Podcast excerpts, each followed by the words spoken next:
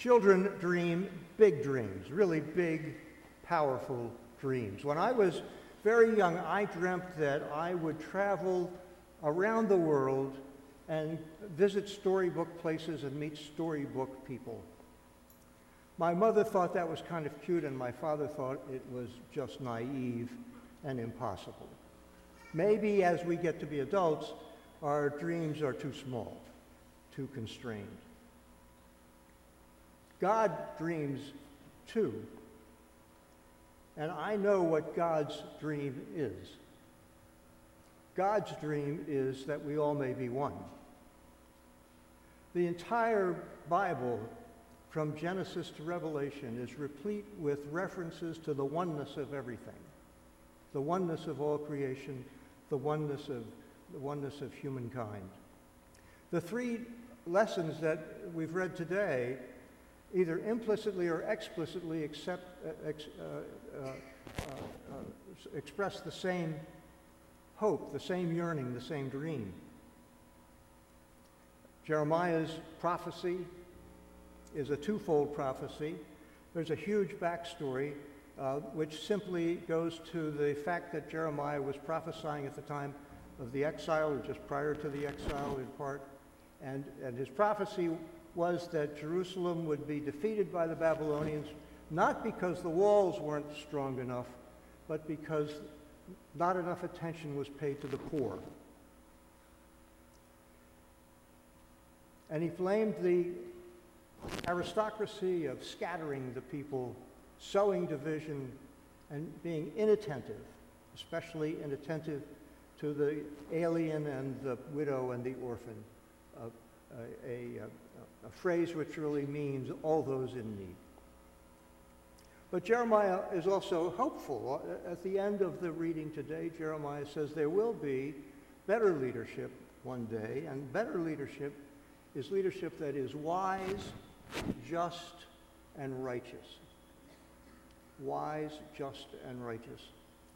Make a great job description for the rector of a church, wouldn't it? All three of these words in the Hebrew Bible are loaded with meaning. They're, they're pregnant with meaning. Someone who is wise is someone who uh, uh, is able to withstand the vicissitudes of life and get a lot out of it, enjoy it, enjoy it, notwithstanding all of the difficulties that are part of life. Uh, the the uh, Proverbs, the Wisdom of Solomon, uh, Ecclesiastes, Ecclesiasticus, all these uh, books of the Hebrew Bible are, uh, are about wisdom, about what it takes to be a wise person. And I guess it's not uh, insignificant that wisdom is always personified as a female. My wife reminds me of that regularly.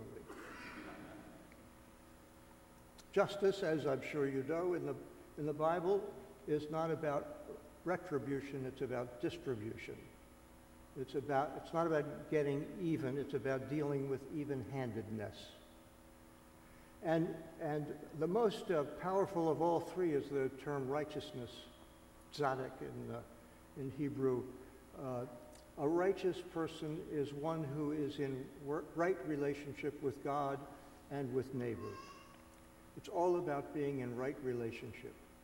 And so in effect, in fact, all three of these very, very important terms are about right relationship. They're about bringing people together. So the redemption for Israel in, in uh, Jeremiah's mind, redemption that's required because of those who scattered the people is the reuniting, the bringing together of the people. The gospel lesson uh, is more implicit than explicit, but it goes to the same point. Jesus is uh, besieged by people who want him all the time.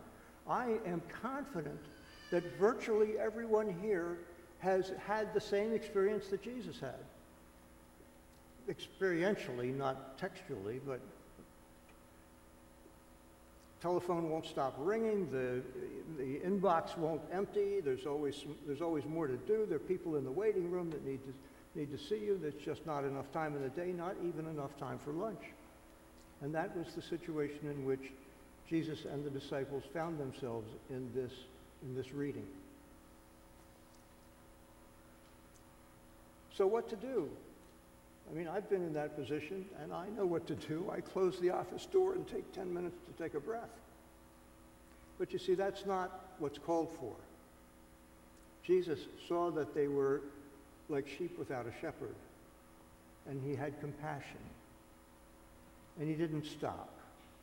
And he didn't take time out because he was needed. And he was compassionate. And so I guess to, we can add to our job description of, uh, of uh, uh, wisdom, justice, and righteousness, we can add compassion for the job description for a new rector. Compassion is, is, is, is about bringing people together, is about uniting people, is about reaching across the lines that divide. And of course, Paul's letter to the Ephesians is specifically about reaching across the lines that divide people. In that case, Paul's writing to, to uh, Greek Christians and Jewish Christians in Ephesus and saying that the backgrounds, our backgrounds, our stories, our traditions, our rituals aren't important. We're all one. We're all in this together. Faith is a team sport.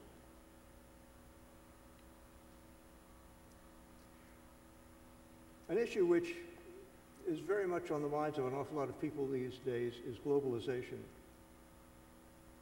It's globalization, uh, I guess, is seen by some as a threat, a, a, threat to a way of life, um, a threat to a way of being.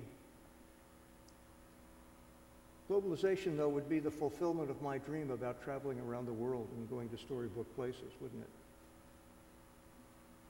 In the church, in faith, in every faith tradition, globalization plays an important role. We are far more aware of other faith traditions today than we were when I was having those dreams. It, it's possible to resist that, but I suspect that uh, bringing all those elements together is just inevitable. It, it's not going to stop. It's a cliche to say that the world is getting smaller. I, within the past three years, I guess, four years, I have uh, baptized the children of uh, Jewish and Christian parents. I've baptized the children of Buddha, of, of uh, Hindu and Christian parents. I've married uh, uh, uh, a Hindu to a Christian. I've married, done a marriage within the, within the rites of the Church of South India. It, the, the, the, the lines that divide traditions of faith are fading. And I, for one, think that's a good thing. We have so much to learn from one another and so much to give to one another. And of course, the trick is that we want, I think, we want to learn and we want to share. We want to give. We need to find ways to do it without surrendering our own identity but that's not to say that we, we can't share and we can't learn and we can't grow by doing it. In fact, the history of the church, the history of faith around the world has been pretty much that. It's just that today it's way more accelerated than ever, than ever before.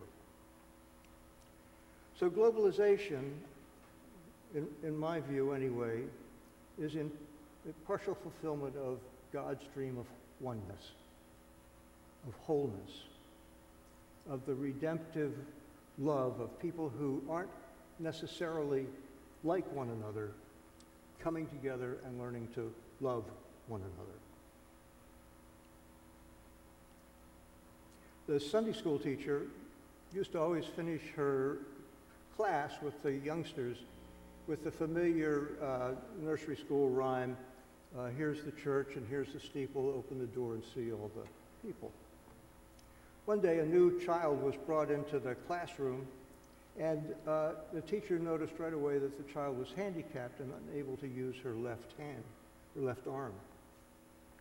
She hoped silently that the other children wouldn't make fun of her, wouldn't tease the new, the new girl, but went on with the class, and, and uh, as she finished, she began her ritual and said, All right, now, children, here's the church. And as the words were coming out of her mouth, she realized that she was doing exactly what she hoped the children would not do, and that is put this new child at a disadvantage. And she looked over at the child, and the boy sitting next to her, the little boy sitting next to her, had lent her his left hand so that together they could say, here's the church and here's the steeple, open the door. Children have big, wonderful, redemptive dreams. God has big, wonderful, redemptive dreams for us. May they be our dreams too. Amen.